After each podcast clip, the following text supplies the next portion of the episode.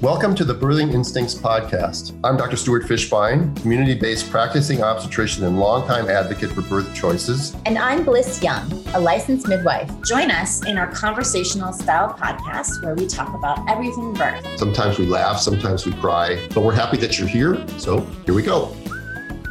This, this is a Soulfire production. production. Good morning. Good morning. I'm in Santa Barbara I drove up this morning. I had a very, um, very exciting uh, last couple of days, and I'll fill you in on that as we go. But yes. it's really good to be live in person. You made me some tea. Thank you very much. I'm working on about four and a half hours sleep. Yay!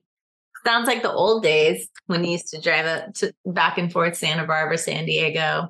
Yeah, yeah. So you want to know why I only have four hours sleep? Because you had a birth. I did, and you know what else? Kind of what other? What's my favorite kind of birth? What's my favorite kind of birth? Breech.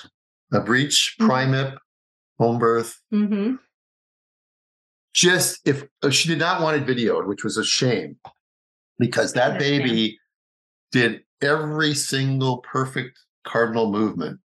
So you didn't have perfectly. To, you didn't have to interfere at all. I did because she she couldn't push on all fours. She pushed on her back. So mm-hmm. at the mm. very last minute, I had to like flip one arm out, flip the other arm out, mm-hmm. and then mm-hmm. just gently uh, do a Bracht maneuver with a little Mauriceau Smellie Veit in there. and baby came out with Apgars a nine and nine, weighed seven pounds, two ounces. She was four days past her due date. She broke all the rules. Okay. So she traveled down from Washington State. Cool. Because she didn't really have good choices there. Even though Washington is a state where breeches can be born with midwives, she just didn't feel right. Mm-hmm. She found our podcast randomly, which is how she ended up finding me. Yeah. It wasn't like a, re- a mouth re- a referral by mouth or anything like that. It was just random. She was doing, she does her research. Okay. She came down. She was with Dr. Flores. Mm-hmm. I came to town yesterday. The to cover Dr. Flores, who had some minor thing done. And of course, very first time I'm there, she goes right into she goes into labor. I only met them yesterday. And oh, wow. last night, she just did beautifully. She reached a wall, and Doula Daisy and midwife Kayleen talked her through the wall. It was great. And then we changed position because I think it was partly that she was on a wall in a certain position and wasn't working for her. Mm-hmm. And then uh, she broke the bag of waters on her own. And like 40, 35 minutes later, baby was out. Lovely. And it did all the right movements. It was just great. And we just, it was just sort of a, a, a lovely party, not partying party, but just a gathering afterwards where we just sat and we talked for like three hours till about three in the morning. Mm-hmm. Lovely. Welcome back to Cali. Yeah, it's not comfortable being back here. But that was a nice welcome. Yeah, it was. Yeah, what's not comfortable? I don't know. I drove, you know, I drove out of the desert on the 15 mm-hmm. coming into town. I just didn't feel like this was home anymore. And yeah, I get that. And it's not. Mm-hmm. And the traffic wasn't bad, but the, you know there were just certain signs in the town and stuff like that. Some crazy people in the CVS and and that I went to, and I want to salute the. Uh, I don't know who passed away, but they're driving up here this morning on every overpass was a fire truck with the fireman standing on top of it. Mm-hmm. And I passed a motorcade mm-hmm. that, so somebody big in the fire department passed away this morning. Mm-hmm. And it was sort of heartwarming to see the um, pomp and circumstance for a fallen hero. you know how I get. Oh, God. So, yeah, I have another birth I'll talk about in a little bit too. Another. I know you've got some birth stories. It's awesome. Yeah. So I'm getting settled in your new home in, in Utah. My new, my new, home in Utah, and then Can't I had to, to, visit. I had to leave. I had to spend a few days in Vegas, and then I came to here, and then I'm going back for a couple days, and then I'm going to go skiing and with my family, and then I'm going to be home just before Christmas, and I'm going to stay home for a month. Awesome. And get rid of all the boxes. and settle in, put down roots. Yes. Yeah. That's yeah. great. Yep. And you're going to come visit. I'm going to come visit at some point. I know you. I don't know when that is. I am. I'm planning to either go to Bali or Mexico for my month off in February. So I'm planning that right now. I will be in uh, Hawaii the second to last week in February. Mm-hmm. So maybe we can figure something out. Those are maybe, nice. Maybe places. I have to stop in Hawaii on your way to Bali or something like that. We'll see. We'll see. Okay, so I what, didn't have any bursts this week. I had a burst last week, but I'm on call for two mamas right now that know that I'm going off call on the 23rd because my boys are coming to Santa Barbara, which I'm so, so excited about. And then we will spend a few days in LA because we're going to go to Disneyland for Sky's birthday, which is on the 28th of December. So that'll be really nice. And yeah, looking forward to it. yeah, we don't have a guest today, which is good because We did, but I moved her. I have a mind attic that needs to be cleared out periodically. You know, Sherlock Holmes has a mind palace, which sounds better than a mind attic. It- Yeah, it It does. does. but that's because he keeps everything in his mind palace, and my mind attic needs to be empty. hmm So I've got a whole bunch of things I want to talk about with you today. The usual fare. I think our listeners will find them interesting and, and a little annoying and sometimes infuriating and maybe a little bit uplifting as well. So should I start? Sure. You don't want to tell you about your other birth? No, I'll come to that. Okay. I'll come to that other. Well, you know what? We maybe we can just start with uh, an email by Brittany.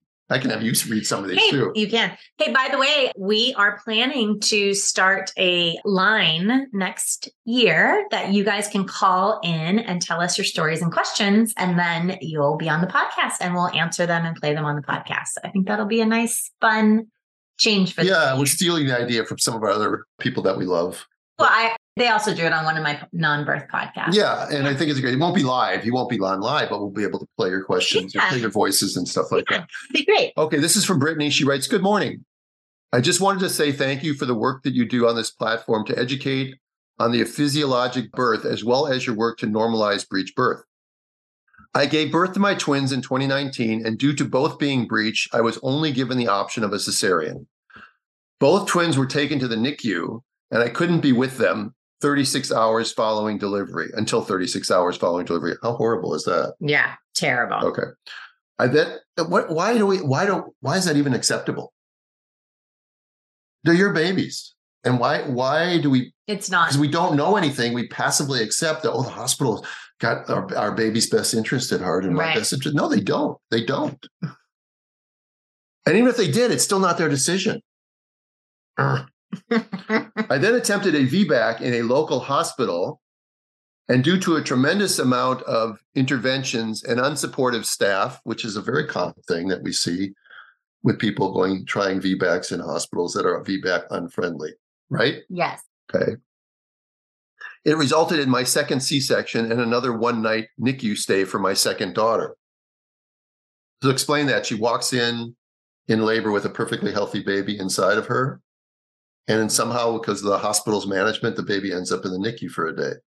Potentially. Yeah. Not well, always the case. no, Yes, I'm just saying, but if if that was a home birth where the baby ended up in the NICU, oh, everybody would be ranting and raving about home birth and how terrible it is. This is true. Correct. That's yeah, that's we're, my, we are definitely scrutinized. that's my point. point made. I love when you do comments like that. It's really cute. All right. Following that birth, I enrolled in a program to become a doula. A, a very common reason for women to be motivated to go into birthing stuff is the is because they had either a really good experience when they were a kid or they had a tougher experience and they they wanted to maybe make a change or do something. So Yep. I'm I'm proud I'm so proud when I hear that sort of thing. I was determined to educate myself for any personal births I would have moving forward, as well as having the desire to educate and support other mamas in reaching their birthing goals. On September 25th, I'm going to get choked up here, okay? Okay. Uh, I welcomed a beautiful 10 pound, 10 ounce baby girl, Yay. toddler, No, it's perfect. Love it. in the comfort of my own home with the best midwife and birth team I could have asked for. It brought both my husband and I so much healing. Your podcast was such a great resource for me. And as I was preparing for this birth, my amazing midwife has also had the opportunity to take one of your reteach Breech classes. And I felt so comfortable knowing that if I ended up with another breech baby, that I could still deliver safely at home. Thank you for what you do, Brittany. That's amazing. I love it. Right. So again, like my client from last night with the breech, she broke every rule. You know, she had a home birth, two C sections, and with a midwife, with a baby that's way too big to fit out of your pelvis. hmm And she did it anyway. I like to think about it as them breaking rules. I like to think about them as finding their sanity. Uh, yeah, no, I, I, I agree. my breaking my rules is my is is sort of me mocking Yeah. mocking the system. Mhm. Correct. The system that says no, you can't do that sort of thing. So anyway, that's that. So the reason I wanted to read that story first was because um, of what happened to me in this other birth that I went to, where a woman had had a C-section in her first baby. She'd gotten all the way to completely dilated. She'd been induced from my review of the records for absolutely no, no reason Yeah, whatsoever. Which is very normal. She got to complete. She got to where you could see some of the caplet when she pushed. hmm But two hours had gone by, apparently, or something like that, in the time limit. And so they had to call the doctor in, and the doctor came in and said, We need to do a C section. And she ended up having a C section. I don't, she doesn't remember. I don't remember if she had, I don't see that she had a, even an attempt at a vacuum or anything like that. I was going to say, you would probably, if you could get the top of the baby's head, you would at least try. Yeah. Yeah. I mean, how could you not? Mhm. That's what being an obstetrician is. Mhm. is you could help that baby out, whether it's by a vacuum or forceps, if you knew what you were doing. But clearly, so she ended up dilating all the way to 10 and pushing for several hours and having having a C-section, which Mhm. is such a rare event Mhm. in our world. Mhm. And so this time she just wanted the confidence. She didn't need me at her birth, but she wanted me at her birth, along with her midwife, which who was great. And um, there were actually there were two midwives there and a midwife student, and we got to witness just another powerful story of a woman who wanted to be on her bathroom floor. She was in the water for most of the laboring, but she got out and was on the bathroom floor, and she she too got over that little wall that that, that sometimes you get. I can't do this Mhm. a little fear wall and she pushed it out and didn't take that long and it was beautiful that she didn't have any need any stitches and she should have had her second vaginal delivery but she you know but now at least she has a healing uh, home VBAC, Yeah. HBAC, whatever. Yeah. Right. Congratulations. So I was honored to be asked to be there Yeah, because I really was not necessary, but yet I was necessary. It's always an honor. And both of these moms went into labor right when you got I- there. I know. I know that's a that's another Interestingly enough. that's there may be some significance of that. We've talked about that before, where story where a, a mom with breech baby comes to see me for a consult, and she's still a little nervous afterwards because her parents are nervous or something. Mhm. So I volunteer to go on Zoom with her parents. We have a conversation on Zoom with the parents, and then three hours later she goes into labor. She's all, ah, and then. yeah, she gets to exhale and then uh, goes into labor. It's not quite that fast. But- so yeah, it was fun doing births again, but I'm looking forward to not being back on call. Yeah. Say seven more days. Well, we're happy that you're here. Yeah. I think every once in a while it'd be fun for us to see you. Well, that's going to happen. Good. Yeah, Yeah. because you're here. for and, now. and my kids are in town and stuff like that. for So, now. yeah, but it is a weird thing coming into Southern California. I really like the change. It's- I really like not being here. yeah, and the more I listen to mainstream news, the more I realize that being out of these major cities is probably a really good move when when more shit hits the fan, yeah. right? Yep. And there will be more shitting hitting the fan because these people can't stop shitting on us. Basically. Is that a nice way to put it? Not really, but I'll let you have it. So it's time to talk about another one of our sponsors, and this is a brand new sponsor who I was fortunate enough to meet some of the people that work there when I was at a dinner in Austin, Texas, from thisisneeded.com. So Blyss, tell us a little bit about them. Well, you know what's so cool is Julie, one of the founders, was my client. She had a beautiful home birth with me, and I know this company really well because she's in Los Angeles. And Needed is a nutrition company focused on optimal nourishment for mamas.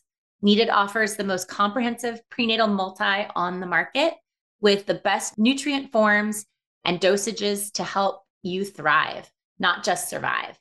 Not only is this nutritionally complete, but it also comes in three options a powder, which I really love when they do powders for prenatals because some women don't really like to take pills, especially when they feel nauseous. So they can throw it in a smoothie and get a lot of great benefits. So that I really do love.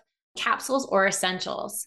The founder of Needed are two mamas who discovered through their own nutrient testing that they were extremely deficient in the key prenatal nutrients despite eating healthfully and taking a prenatal. They dug into the research and found that they were not alone. 90% of women who take a prenatal vitamin, and yet 95% are left with nutrient deficiencies. So Julie and Ryan went to work and redesigned prenatal multi from the ground up with a group of perinatal nutrition and health practitioners. So check them out. They have an amazing line of prenatal vitamins and choline and collagen and all kinds of really great stuff. So mm-hmm. check them out. Yeah, I got a gift bag from them and it was filled to the brim with all the different things they have. And once I get my medicine chest in order in the new house, I'll be excited to open them all and start giving the ones that are appropriate for me to try. Yeah, because they have a line for men too now. It's right. Great. And and you know what? There's a lot of variety out there. It's kind of like when you're shopping for shampoo and you look at the shelf and you don't even know where to begin if you don't have a brand that's your favorite. So let's make Needed our new favorite brand and, and use them. And all you have to do is to go to thisisneeded.com, just spell it out, T H I S I S N E E D E D.com. And in this case, put in the code word birthing instincts. And you'll get either 20% off your, a one time purchase, which is a really good deal, or you'll get $100 off of a three months or greater subscription. So go to thisisneeded.com and use Birthing Instincts and give them a try. They support us, so we're going to support them. Yay, needed. Thank you, needed. So here's a letter from Carly. And Carly is a labor and delivery nurse. So you can probably figure out where this one's going. By the way, I have a bunch of nurses who are in my care right now. Why not home? Why not home? Yeah, a lot of them. Yeah. Do people know Why Not Home is? Why Not Home is a documentary that was, I don't know when it came out, maybe six, seven years ago, I suppose. It's about five hospital birth workers that all choose to give birth at home. From the same area. Same hospital, mm-hmm, I think. Yeah. Mm-hmm. Right. So, anyway, okay. So let's read Carly's letter. You want to read it? Sure. Then I can chime in. All right. Okay. The whole thing? Yeah, I'll be too snarky. So you read it. Yeah. Hi, Dr. Stu. I had recently reached out on Instagram. I'm a family nurse practitioner and I work at an OBGYN clinic. I also still work PRN. You know what PRN means? I don't remember. As needed. Oh, okay. It's a it's you write it on a prescription. It's take take as needed. I love it. As a nurse in labor and delivery, I'm so thankful for the info that you and Blyss provide on your podcast. I have worked in women's services over the past seven years, and my eyes became open to this issue with conventional OBGYN care early on in my career as an L&D nurse. We have routinely induced people at 39 weeks in the hospital that I work for. And for the most part, we have great outcomes for achieving vaginal deliveries. The nurses are great at getting the patients in active labor before allowing them to have epidurals, which is an important point, actually, getting someone to uh, active labor, or I like to say like five or six centimeters is really great if you can do that.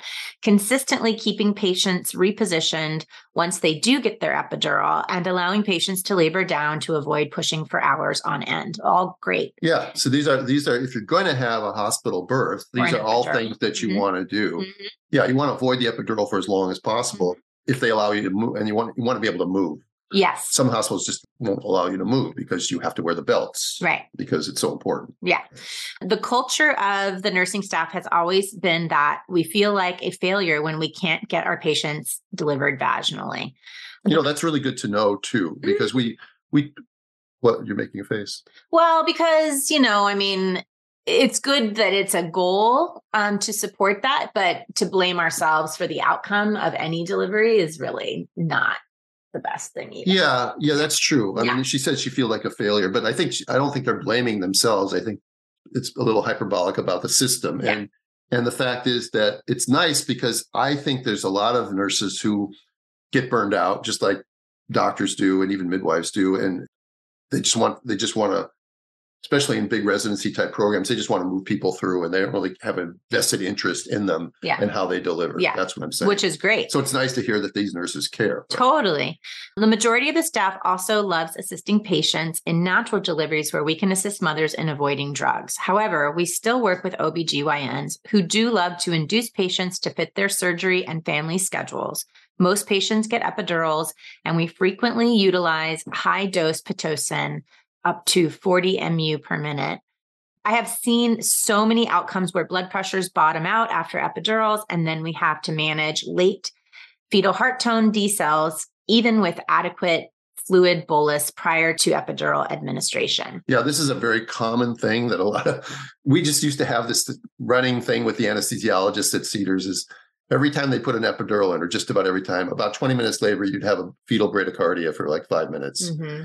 And then it would resolve. Mm-hmm. And they would take their blood pressure and their peripheral blood pressure would be fine. Mm-hmm. But we always said, well, they're having a drop in their central blood pressure from this anesthetic no, no, no, that's not possible. It's not our, it's not the anesthesia, blah, blah, blah. Well, you know, it's weird that it happens. All, if it walks like a duck and talks like a duck, it's probably a duck. Okay. Mm-hmm. All right.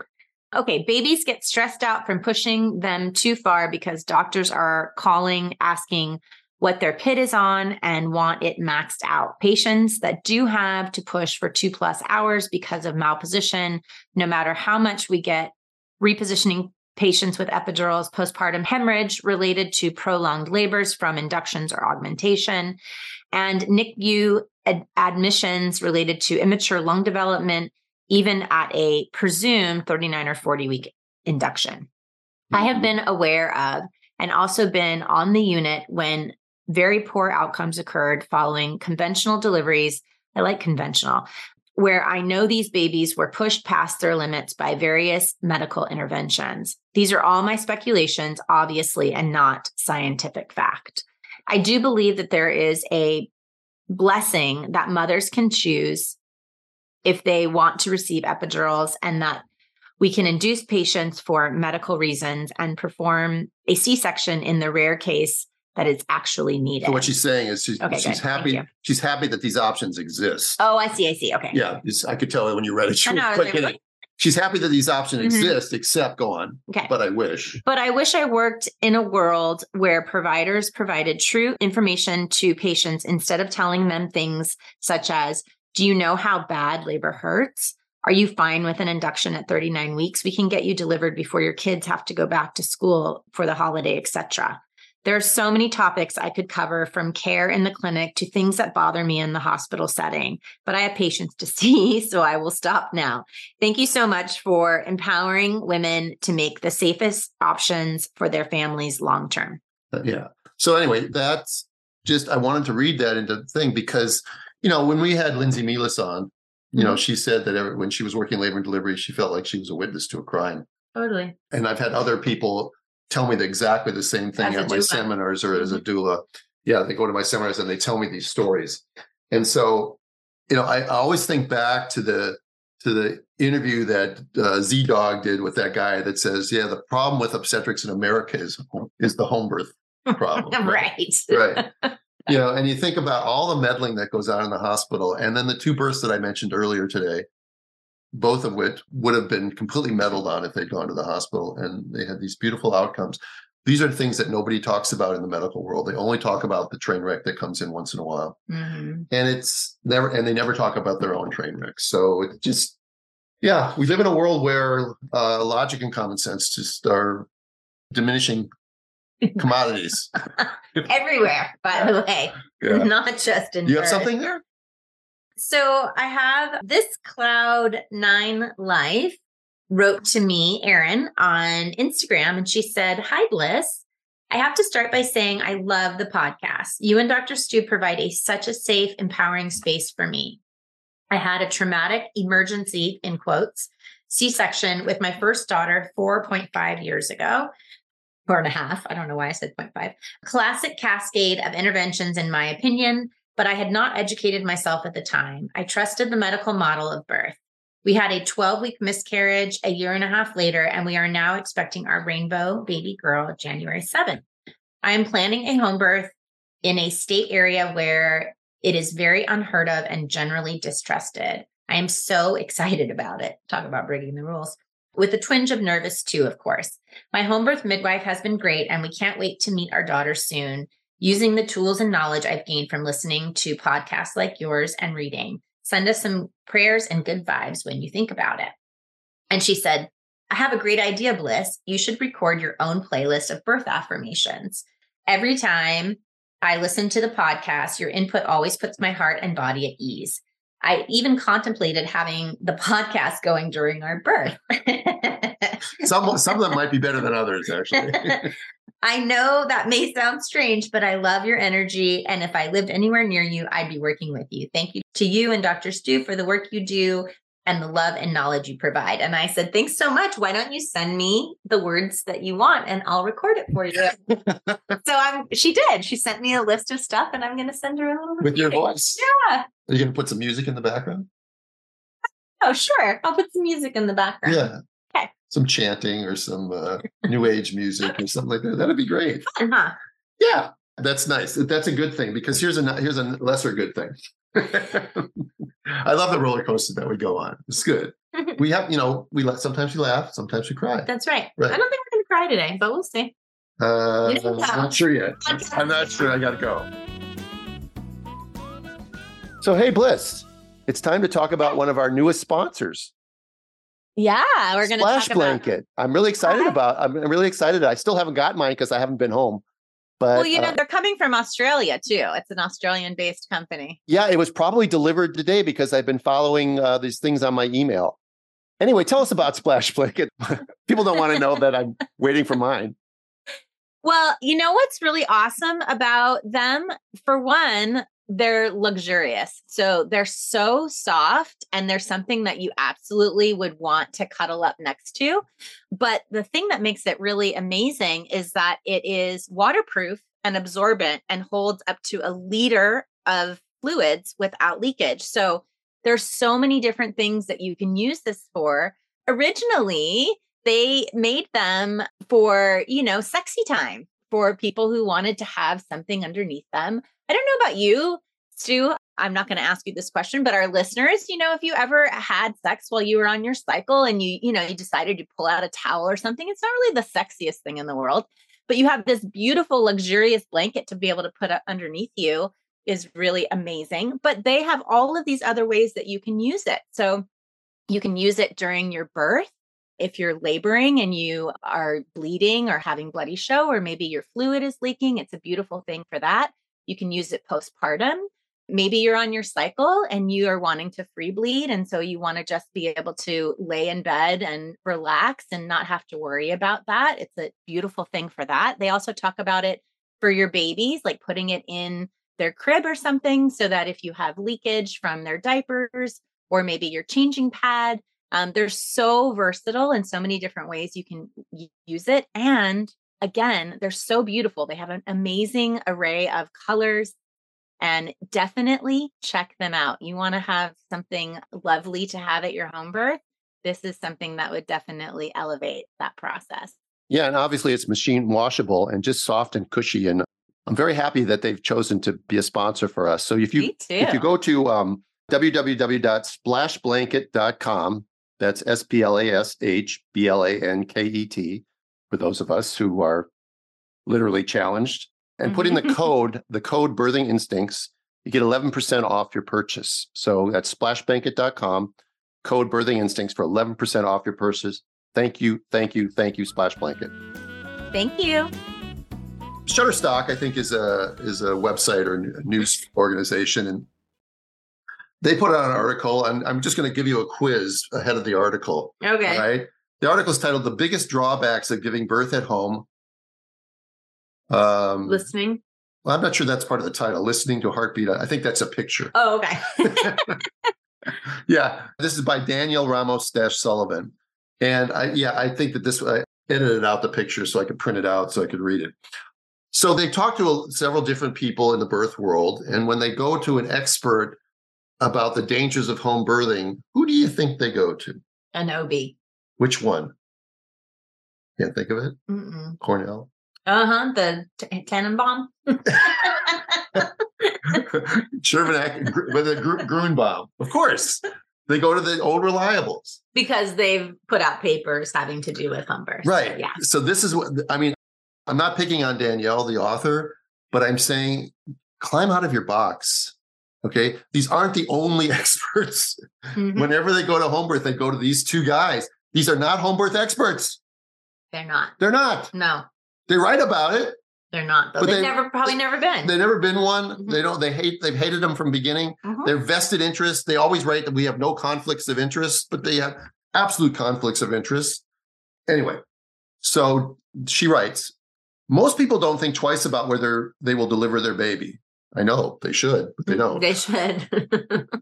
They naturally assume they will go to the hospital and have all their needs and their baby's needs attended to in a safe and healthy environment. You think that people actually think that? yes, many. Wake up! However, did, I, did I break my mic? No, it's still working. Okay. Yes. However, for many, the COVID 19 pandemic changed all of that and caused many people to consider having home births. Home births have been on the rise in recent years, especially since the COVID 19 pandemic. In 2019, there were 38,000 home births in the US. That's reported home births. There's Mhm. probably several more that weren't. Once the pandemic hit in 2020, home births hit a high of 45,000 for that year, which was close to a 20% increase in just one year. And I've heard recently that the it's up to uh, last year was 50,000. So it's gone up a little bit more. Surprisingly, I know, but there's 4 million births a year. So 50,000 is like 1.1. You know, but still, it's still a success. It's increasing. Optimism, pessimism. Optimism, pessimism. Optimism, pessimism. Okay. Oh. Surprisingly, even after most hospital restrictions surrounding COVID have decreased two years later, oh, yeah, here it says Boo. home births are still on the rise. In 2021, there was a 12% increase as compared to 2020, and as 50,000 home births took place via that reliable source, CNN. Okay. Yet, even with increasing numbers, planned home birth is still a risk. Birth and life is a risk. Correct. Correct. There's a risk to life. Yes. Yes. Why don't they write the same article, yet, even with increasing numbers, planned hospital birth is still a risk? Let's just change the word. Okay. Yes. I would. And a much greater risk. But how great is it? I can't answer that. So when somebody says something's riskier, we always tell you don't pay any attention to it because they don't know what they're talking about. Some of the reasons why home births greatly increased were simply because pregnant people were afraid of risking being in a hospital and contracting the virus. True Mhm. particularly when the death rates were so incredibly high at the beginning of the pandemic. You know, they make that statement as if it's a fact, but the death rates weren't incredibly high in that demographic. Pregnant women, you mean? Yeah, Mhm. people under 50. Well, Okay. the death rates were high also because we didn't know what the heck we were doing when we were putting people on ventilators. oh, we still don't know. killing them. We still don't know what we're doing. We're still telling them to take a, sixth booster and uh, Yeah. Paxlovid. Well, but I don't agree with that statement. I don't agree with their particular point of view. Death rates were incredibly high at the beginning of the pandemic. Well, yeah, they were in, in people that were over 80 with comorbidities. mhm. Right. However, even as the height of the pandemic lessened, hospitals placed restrictions on visitors, including who could be in the delivery room. At times, even spouses were not allowed to witness the birth, which I think is a is crime against humanity. I almost pow- was gonna Too too powerful. right. Well, it is a crime against humanity because it's inhuman to not let a father be there for the birth of their You child. like in the fifties? Yeah, but in the fifties, yeah, well, it was, but fifties, fifties, I think was a dumbness. I think now is cruelty, hmm right? hmm Under the guise of safety. Yeah. Safety, that canard that's always used to manipulate people and deprive them of their liberty. Let's see. Okay. At times, even spouses were not allowed to witness the birth. Wait, what's the difference? Oh, I guess they were talking about visitors. hmm And now this is spouses. I got ahead of myself. Mhm. Sorry. so many people decided that giving birth at home would be best for all involved. A story from the New York Post. They have links. Others worried they might be separated from their babies if they tested positive for COVID, a very valid concern. Yes. And still others were afraid of letting their newborns anywhere near a hospital where so many people were sick with the virus. Makes sense. And some simply did not want to have to wear a mask during labor. Yep. Which is, again, All valid. all valid. Even aside from COVID, many people don't want to give birth in a hospital for a multitude of varied factors. A big one is the presumed dissatisfaction with the care they would receive in a hospital out of a, out of the story from the Mayo Clinic. So again, pointing out actually very valid reasons why people don't want to go to the hospital. People seek home birth for many reasons with or without a pandemic. Certified nurse midwife Risa Klein, who is also the director of midwifery at Lenox Hill Hospital in New York, told Healthline. She added that other reasons are fear of hospitals, concerns about being separated from baby, and the worry about having to undergo medical interventions. Some people also prioritize their emotional well being and feel that a hospital wouldn't be good for them. Sound good? Yeah, I just don't like the language there. Some people also prioritize their emotional well being. It sounds shaming to me. Yeah, but it's it's not unexpected from someone who's a director of midwifery Sure. at Lenox Hill Hospital. I just want to point it out. And no mention of the fact that that actually might be safer or make their labor go faster because of the cocktail of hormones that we talk about all the time. Right, but then that would undermine the entire uh, reason for the article. Okay. I mean to uh, undermine it.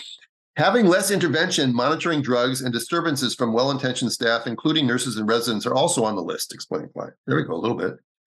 Many people want to be heard, have privacy respected, have their older siblings at the birth, and hospitals in the area may not allow children at birth. Most will not. Mhm. Home births pose significant risks. Here we go.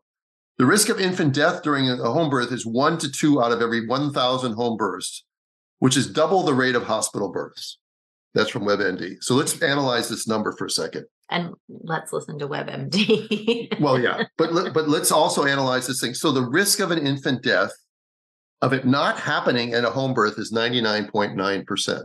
hmm Okay. hmm And at the hospital, according to this, if it's doubled, then then at the hospital, it's not the risk of not having it is 99.95 percent.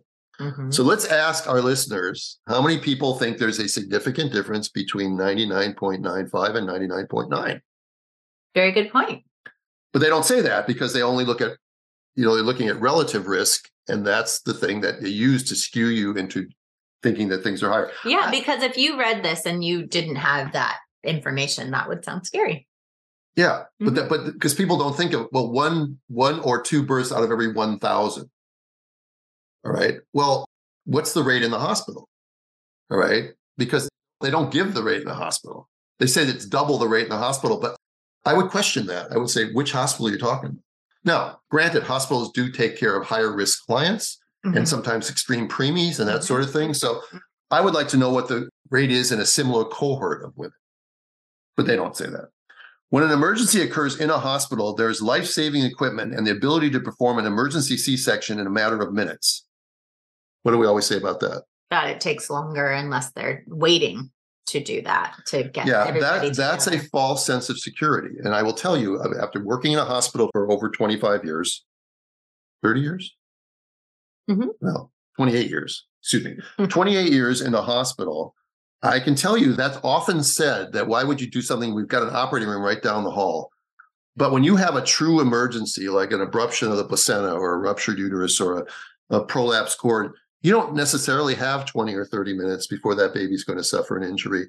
And it's very rare, except at some very unique hospitals, to be able to mobilize a team and get a woman who's in a labor room, maybe not even anesthetized at all, to down the hall and get the team in place, get her on the table, get her anesthetized, get her prepped, draped, get the surgeon there, get the assistant surgeon there, get the OR crew there, get the NICU team down, if they even have a NICU. So when they say that they have life saving equipment, well, the equipment's only as good as the operators using the equipment, Mhm, right? mhm. Reminds me of a story when I went to Africa to with uh, curecervicalcancer.org. I've told this story before. Mhm. And we did the see and treat method uh, screening for cervical cancer. We spray with uh, a vinegar like solution, acetic acid actually, and which is vinegar. And then we look at the cervix. If there's an abnormality in the cervix, we would actually freeze it, or later on they went to thermal treatment. But they wouldn't do biopsies, they wouldn't do pap smears because they had nobody to read them. They don't have the money to send them off to a lab. Plus, you're never going to get that woman back there to come back for a follow-up Right. visit. So Right. we did that. A charitable organization, Jhpiego, which is John Hopkins's charitable organization, does a lot of good things around the world. But one of the things that they did in that point was five years earlier, they had sent this clinic we went to somewhere in Western Kenya a colposcope Mhm. to help look at cervixes. When we got there five years later, the colposcope was still in the plastic wrapping. Mhm. They never opened it. Yeah. So sending equipment or having good equipment it's like the Monty Python sketch where we just need more machines that go beep. Okay. Not necessarily that it's going to actually solve any problem. Okay, she goes on in the story. However, delays occurred when emergencies happen at home. The time it takes for an ambulance to get to the hospital may be too late. That's true. It may be too late. It may not be too late. It's like saying saying something may be something means it also may not be something. Right. So people have to when you start to see the way journalists and and even people speak, and you realize the thing about one to two out of every thousand, or it may be riskier. You can't unsee it. They have a point they're making, and they're using their language to guide you down that path. When fetal heart rate drops during delivery, the baby is deprived of oxygen, which can result in brain injury, cerebral palsy, and stillbirth. That's true. Okay. So, what do we do when we want to amplify fear in an article about home birthing? Who do we go to?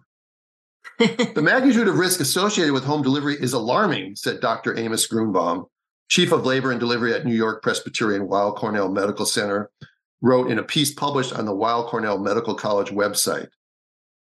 Quote, parents need to be uh, parents to be need to know that if they deliver at home, their baby has a greater risk of dying or having serious neurological problems, unquote.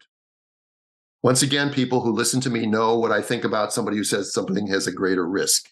Greater risk doesn't mean anything unless you know what the actual denominator is. Mm-hmm.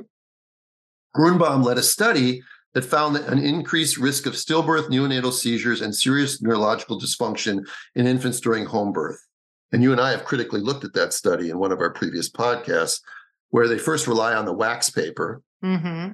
And then in their references, they reference three or four of their own papers against home birth as evidence against home birth.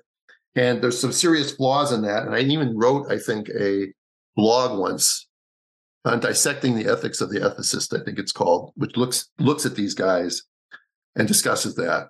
And then I posted it once and I got a, a nasty and I tagged Amos Grünebaum on it. And I got a nasty response from Amos Grünebaum. Oh, you did? Yeah, I did. yeah. We're alive. Well, I tagged him on Instagram. the official stance from the American College of Obstetrics and Gynecologists is that hospital birth is always the safer option. Not always.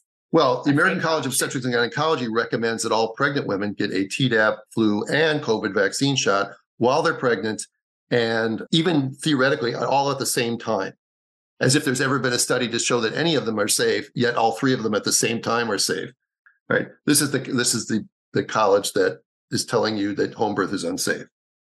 So again, when people have no credibility, that's exactly what it means they have no credibility. So why would we listen to them and trust them to tell us something that's credible? You either your credibility is all you have.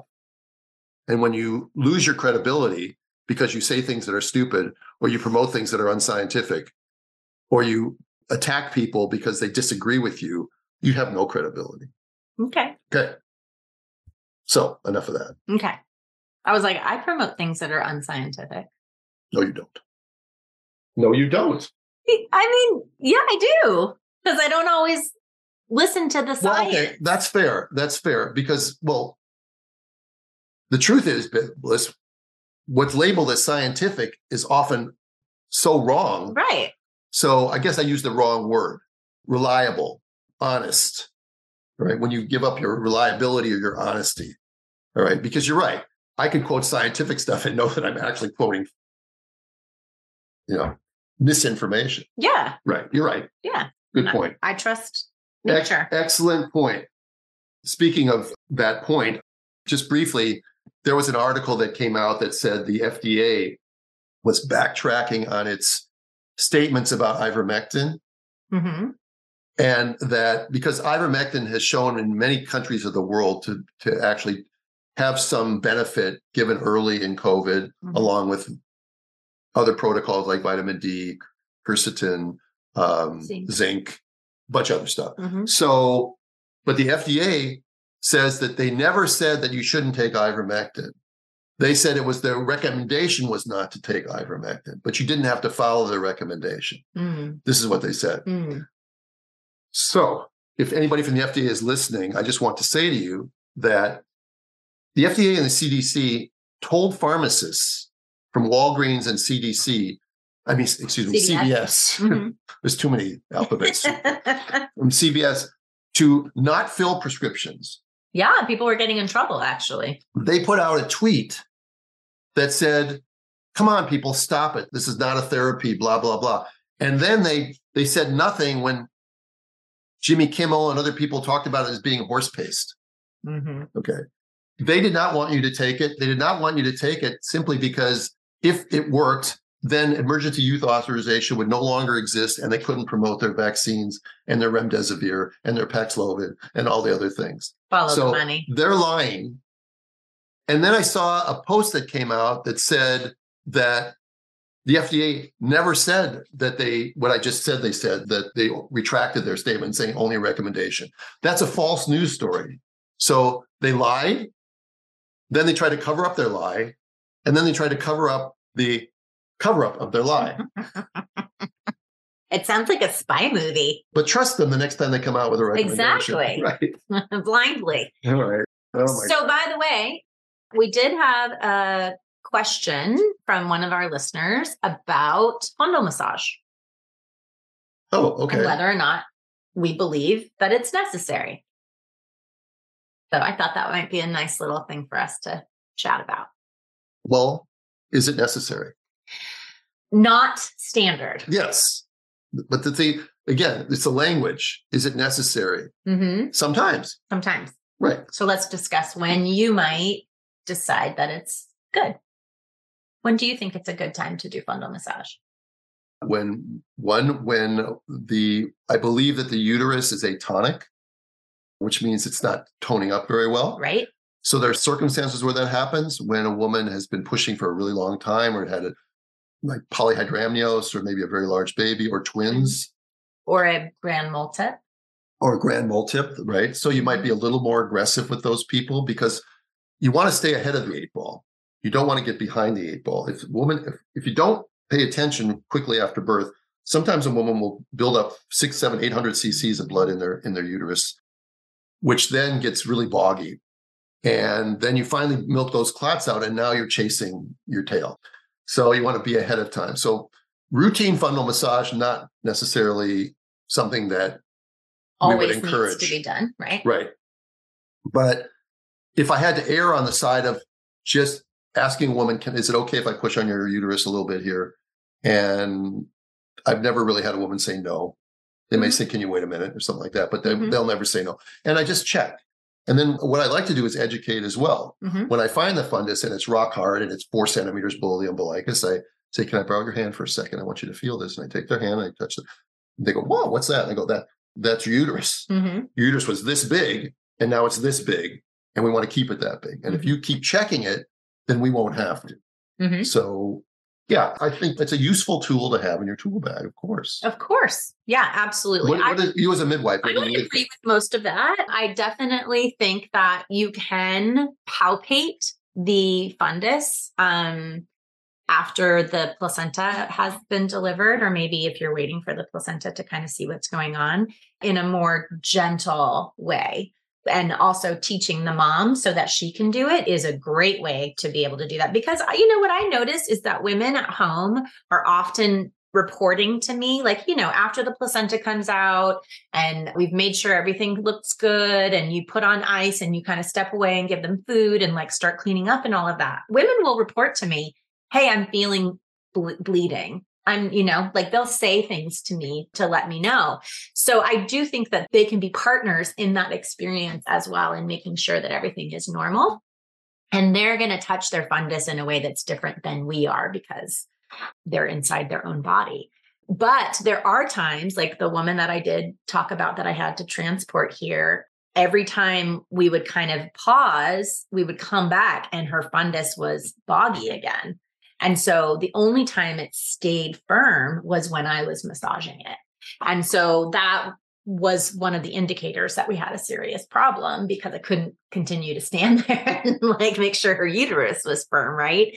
Um, so Yeah, you need to know that, that that things are safe. And the other thing is when you do, if you are concerned about clots and you do a, a pretty, I don't like the word aggressive, but you know, you really do rub it up very intently, sometimes those clots will pop out. And another sign that a woman might have clots is after I mean, it's you have to really distinguish between the two, either after pains, which is when the uterus is clamping down, or sometimes when they have a clot and things are building up in there, they do get really uncomfortable. Mhm. And that's another good sign to know that maybe you might need to How often? How often, when you do that, do you use a vaginal hand as well? Only when I feel like I might really need have a clot. And I try and change positions and do other things as well to see if, you know, if if we're using gravity too, like if she gets on the toilet, we're usually going to release a clot without having to cause that discomfort for mm-hmm. her. But sometimes it is a, a valuable tool. And again, the tools Yeah, and we, you know, and I, and I, because I've become an honorary midwife, I sort of have an aversion to using medication when I can avoid it. Mhm. Even IM pitocin. I love to not have a, give a woman any artificial pitocin Mhm. to deal to co- Mhm. combat with her own oxytocin. Mhm. So I don't like using IM pitocin. So if I can avoid it by doing it like massage or what, what you guys sometimes will give homeopathy or other things Mhm. sublingually to try to make it firm up a little bit, I'd rather do that. And so it's a very useful tool. Yeah. There you go. So, Blyss, guess what time it is? It's time to talk about our sponsor. Yeah, let's talk about Element. There's Element LMNT is that tasty electrolyte drink that's got all the good stuff in it, none of the BS. And it comes in multiple flavors. And we are going to talk a little bit today about one of the new flavors, but it's great for for laboring women. It's great for birth workers. It's great for people when working out, whether it's hot outside or cold outside. Putting in electrolytes with no sugar is better for you and your body. So, Blyss, tell us it because Element's proud to announce they've got a new flavor. It's so funny, right? We just did this special on chocolate and then they hit us with this. So they have a chocolate medley that includes three flavors chocolate caramel, mint chocolate, and chocolate salt. And all chocolate flavors are enjoyed hot on their own or in your hot beverage, like hot chocolate, no peppermint mocha, or any other cozy beverage you can create. The chocolate medley and all its chocolate caramel and mint chocolatey salty goodness is here for a limited time. And when it's gone, it's gone. So get it while it's hot. Wow. So if you guys want to have a chocolate menage, you got three flavors of chocolate, go for it. Go Uh, for it. Just go to drinkelement.com backslash birthing instincts. And for every order, you'll get a free sample pack. We've sort of had some confusion lately because I've been saying it wrong. So it's drinklmnt.com backslash birthing instincts. Whatever you order, they'll add in a free sample pack. Thanks, Element. Thank you. I have some uh, Dr. Dogma and Dumb Hospital Dogma from uh, Instagram fellow traveler Nubia. And I'm just going to read what she wrote to me. She says, I'm going to ask you a question. It's okay if you can't answer. Mhm. By the way, it's very kind of when people do that because I tend to answer everybody who writes me with a question. I do have a consultation service, and sometimes these questions they ask are multifactorial, and it really would to be I give them a good answer. I say, listen, I really can't answer that. I can't really be specific to your case because I don't know your history. I can only speak in general terms. I might then say, generally, this is what I would say. But if you want to talk more about your thing, you can go to my website, find the consultation page, and sign up. Yeah. But I try, you know, it's very hard for me because I know I want to answer people, but I also don't have that much time. So, It's your time Right. and your expertise. Yeah. yeah. And now that I'm sort of not doing as many births as I used to, I, ha- I have to have an alternative source of revenue too. Yeah. Only fair. Yeah. Okay. So thank you to our sponsors. right. Yeah. We'll be talking about them intermittently through the podcast. But um, I'm a birth doula, very new. And I had a birth last week. I'm so impressed and sad about some parts of this birth experience, and I'm trying to understand if my attitude as a doula needed to be different. You can see where this is going. this is a very long story. It's not that long, actually. So Comparatively. comparatively to the stories I get. Yeah. As this client was induced first at 37 weeks, hmm because her blood pressure was high twice on a day when they told her she would need to be induced after almost 24 hours at the hospital and five doses of Cytotec and no progress, they sent her home. So clearly her blood pressure was so worrisome that they needed to induce her at 37 weeks, but when they couldn't get her induced, they said, you go don't home." need go home. You changed our mind. Go home. These are the experts in my field. Right. And that's not dangerous. Now back home, her blood pressure is great. She goes to the doctor for a regular visit. And because she had this episode of high blood pressure, what are they going to do for her when she goes to the office for a regular visit? Check her blood pressure. And that's normal. What else would they do for her? They're going to do an ultrasound. Oh. Right. You can do like a biophysical profile at, Oh. at 37, at 37, 37 weeks. Of Yeah. course they are. Okay. And what do they tell her? They tell her their amniotic fluid is low. and she needs to be induced again at 38 weeks. All right. So at 37 weeks, she needed to be induced, but it didn't work. So we just gave up on it.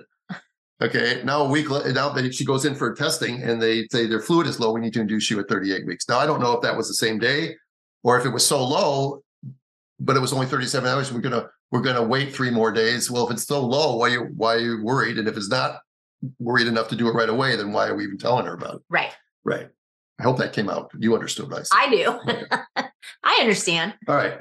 We go back to the hospital and go through the process now with Cervidil, Mm-hmm. which is the removable one. It's a it's just like a strip uh, with a Mhm. string on it. Mm-hmm. It Someone, someone called it a Barbie tampon. yeah, it's like a Barbie tampon. It smells like. not, not that I know that. It's a very weird image for It might even be a Ken tampon. For all we know. oh, goodness. Move on. Move on. Okay. um, the time we had waiting for her to progress was actually okay. They left her alone and very few vaginal exams, and not for. And oh yeah, she the, it got cut off there, and very few vaginal exams. It's like, why are they doing any? She's not in labor. Yeah. How many times are you going to do a vaginal exam? So Nubia, there was no reason to do vaginal exams repeatedly on somebody who's not in labor. Yeah. And it's not There's very change. rare reasons to do it on somebody who's in labor either. Yeah. Just watch them, listen to the sounds they make, let them move around. You can tell. Yeah. The two deliveries that that I did, the VBAC and the breech. The VBAC we didn't check once. Yeah. And the breech, maybe the midwife checked her once when I was like on the couch someplace. Mhm. but the breech, I think we checked twice total Mhm. the whole time. Yeah. Right. Once at eight centimeters. It's the first time we checked her. And then she really felt like pushing, but she wasn't pushing effectively. So I checked her one more time to be sure that the cervix was gone. And then we didn't check her at all. So she had two badge exams, both with intact membrane. Mhm. Okay. Anyway, um, we had time to work together using the room, birth ball, aromatherapy, and so on until she chose an epidural. She was three centimeters when they took the Cervidil out, and she progressed to eight centimeters all on her own. And then she stalled a little and they started Pitocin. Mhm. Why? Because that's what they do for an induction. Yeah, because they're looking at their watch. Mhm. Right. Okay. Until the time came, I've never seen a birth with so much hands on in my whole time as a doula, and even before with my family and friends. They could not stop massaging her perineum and had four fingers inside her as she was pushing, which led to a second degree tear and a few stitches. Yeah. I gave them a terrible look and they kind of stopped for a while with the fingers, but that was not enough. And I would just like to say that that perineum massage sometimes is a helpful tool like fundal massage. Yeah. And with permission from the patient, it works. Like it helped in the deliveries we did the other day.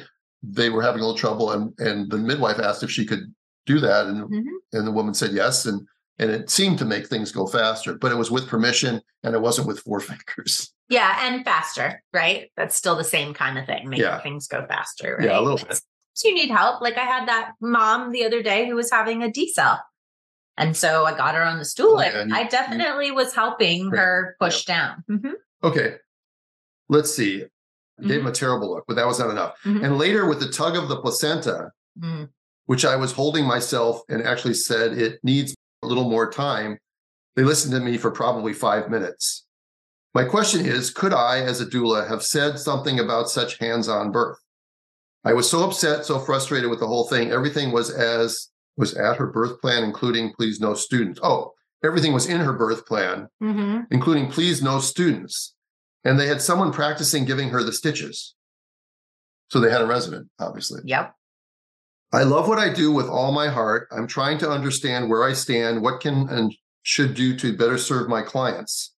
I left there happy and at the same time feeling like I failed my client as a professional. There's another I failed my client. We we saw that earlier with the RNs too. Mhm. How do I know my limits in a hospital setting? You want to answer that? Oh goodness gracious! This is a complicated. It's a Yeah. complicated Yeah, I think we've got a thing. whole podcast. because there are from doula training perspectives there is a scope of practice but there's a whole other philosophy and group of people who believe that that's bullshit that doulas again are traditional birth workers since women have been having birth and so for someone to put parameters on that and to say this is your scope of practice and this isn't is really not always serving the client. So it is complex. And I do know what it feels like to be in the room and feel powerless when you're watching somebody do something with your client. Usually, what I try and do is empower the dad to speak because a lot of times they will dismiss what the doula has to say. They may even ask you to leave. So then you really can't be helpful. You know, we we did a podcast back on a Halloween episode where the doula absolutely was Oh, right. advocating and standing up for, and I was so proud of her because it is really difficult to sit there and watch, like we were saying, abuse or rape. You know, that's what it feels like. It's not actually what's happening, but that's how it feels is that you're standing by while someone is being abused. So Yeah, it's she, not she got kicked out of the hospital. she did get kicked out of hospital. So, you know, it is not an easy thing to be able to assess, but I feel like giving the dad information and empowering the dad, going and whispering in his ear, hey, by the way, I don't know if you realize, but that person is not the doctor who's about to give the stitches. And I know you guys had requested to not have students. So you might want to speak up. You know, these are the kind of things because when the dad says it, they're much more likely to listen and respect their wishes than if the doula speaks up. But it is a very complex issue, and I understand how she's feeling.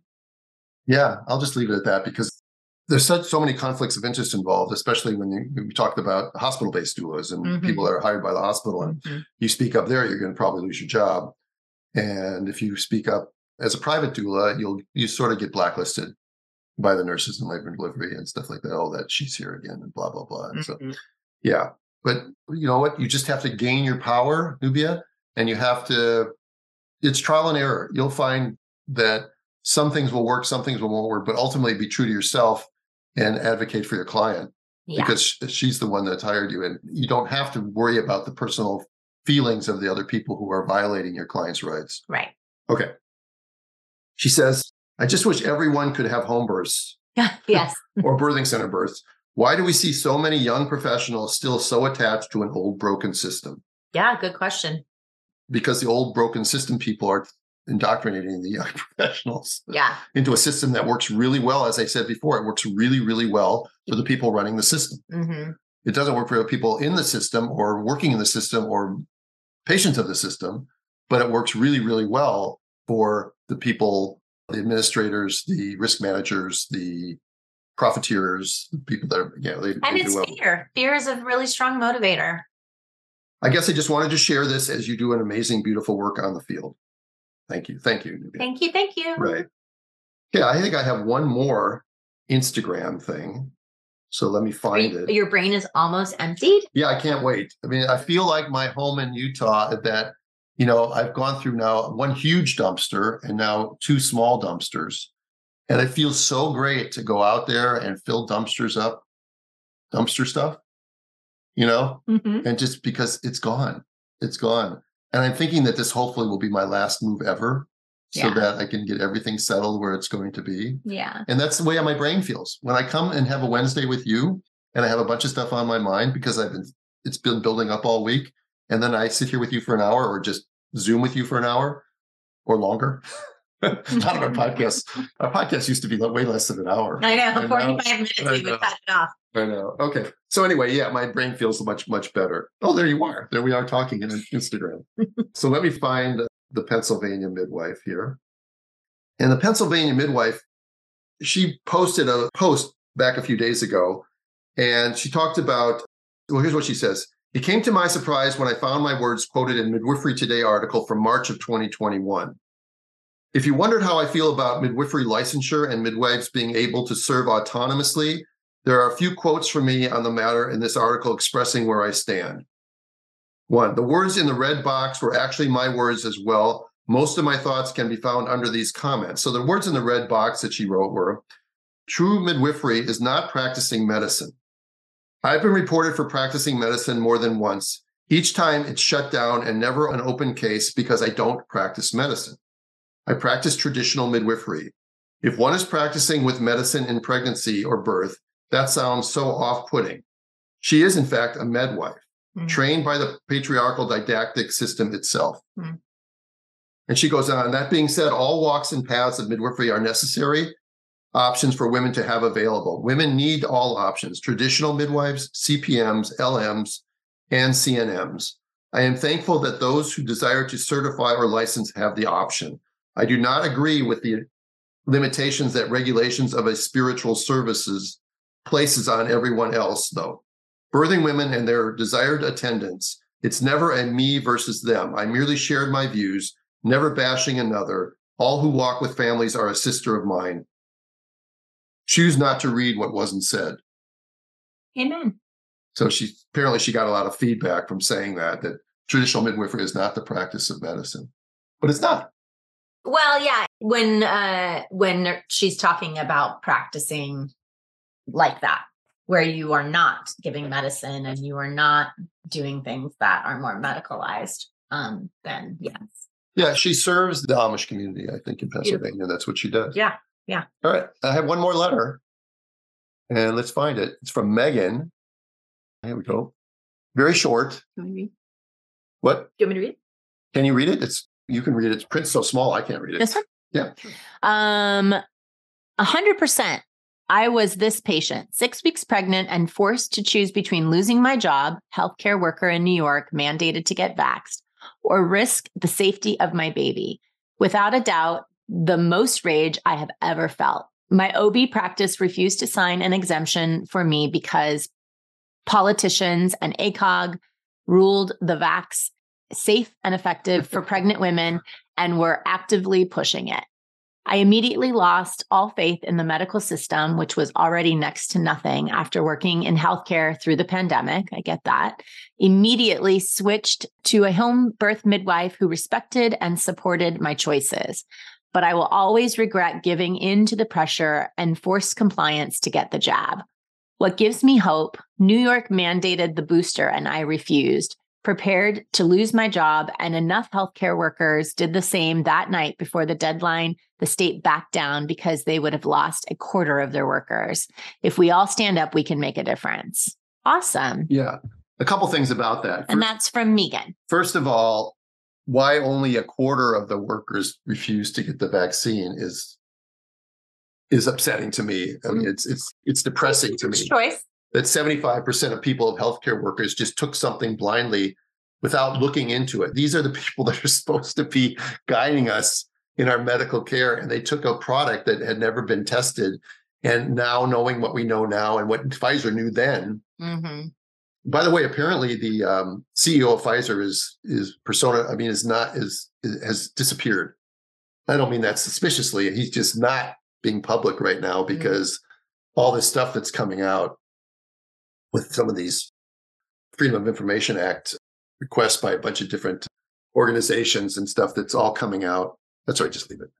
So yeah, it is a bit depressing that people were forced to get it and you know and have regrets that they got it and hopefully that their bodies are strong enough to take care of this and not leave them with some sort of long-term potential problem. And yeah, and she was responding to the fact that I posted something about forced vaccination and stuff, and she mm-hmm. was responding that there was a oh there was an article that came out showing that there actually is higher rates of miscarriage and higher rates of preterm labor and other placental abnormalities. That that's not misinformation. It's not hyperbole. It's not a conspiracy theory. There's now more than enough data in the world to support that. And then she writes that I was one of these patients that, yeah, that wow. was forced to get it when I was pregnant. Yeah. Or even before I was pregnant. And, it, you know, again, we're living in a world where everything is inverted. We should have 80% of people delivering at home and 20% who need to be in the hospital should be in the hospital we should have nobody being forced to be vaccinated, nobody being forced to lock down or lose their business or any of these things. And yet they're going to double down on that. They're, it's going to come around again. If it's not going to be another virus, it's going to be climate change, or it's going to be something else that's going to tell you that you can't drive your car here and you're going to, or you're going to have digital money and you can't, you can't spend your money. You can't buy a gun. You can't, you know, you said this on Twitter, therefore you, you can't travel out of the country or something like that. This is going to, this is coming. Yep. It's intense around there, but I love that we are you know, unified, speaking out, giving people a different perspective because I think that's important. Yeah. And the last thing I wanted to do is our loyal listener, Raquel, who had uh, reached home VBAC after three C sections, yep. sort of famous now. Yeah. um, she wrote me about something called the SNOO. Mm-hmm. And I talked to you about it before the podcast started. You know, she basically said that it's it's a way to to take your baby away from your skin, wrap your baby up like a burrito, and ignore your baby's cues for hours at a time. Yeah. So her conclusion was don't get a SNOO. Don't get a SNOO. Do you agree, sort of, that it's you know, again, there are tools like pacifiers and bottles and and strollers and things like the SNOO and all that kind of stuff. Those little baby carriers that vibrate or swings, those are all tools so they're not necessarily terrible if you are somebody who needs a little bit of support. Sometimes you have a baby that's really needy, you need to go to the bathroom, you've got other children who need attention. So I'm not saying across the board that those things are terrible, but we do need to be aware that they are something that is trying to mimic a mom or a dad or a caregiver. And what the baby is really desiring is connection yeah. and attention. And so using those things judiciously, you know, just like the interventions when we're talking about birth can be great, can really help you out. You know, I loved having a swing when it was time to cook dinner because I needed to cook dinner, you know, but if you're using it instead of paying attention, then that's something to just be aware of and everything can be taken to an extreme. Yeah. I mean, a television set is nice to have in the house, but if you spend seven hours a day watching television, right. it's not it's not right. a good thing. Right.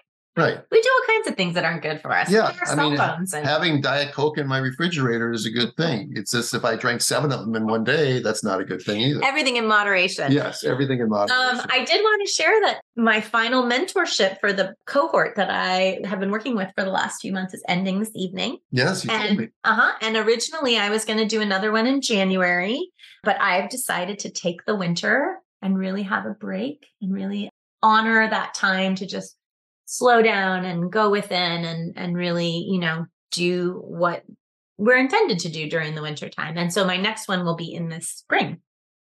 So those who are interested in joining the next cohort we had an amazing experience together. And so something to think about. Yeah and i'm taking once i get back after the ski trip and i'm going to be home for a month then i'm going to be in indiana teaching breech the last weekend in january and then the following week, I'm thinking likely I'll be in Massachusetts doing the same thing. So we're starting to get things going for next year. And you can find out about those things if you go to the events page on my website, birthinginstincts.com. And I think everybody knows how to find us by now, so we don't have to go through all that. Want to thank our sponsors. The fact is, we're growing with sponsors, which is really good. So I think we're almost to net neutral. and we love them. So Splash Blanket, Needed, LMNT. LMNT. Please support them and share the codes with your clients and your friends because it supports the podcast and supports us being able to do the work that we Yeah, and use the right either backslash birthing instincts for LMNT or promo code birthing instincts for needed and for splash blanket. Okay. Thanks everybody. Have a happy holiday. Bye-bye. Thanks for listening to the Birthing Instincts podcast. We know that we all lead busy lives, so we are extremely grateful that you give us an hour of your time each week. If you enjoyed this episode, please share and don't forget to subscribe to our podcast for the latest updates and reviews. To help others join us, you can find Dr. Stu at Birthing Instincts and Blyss at Birthing Blyss Midwifery on Instagram.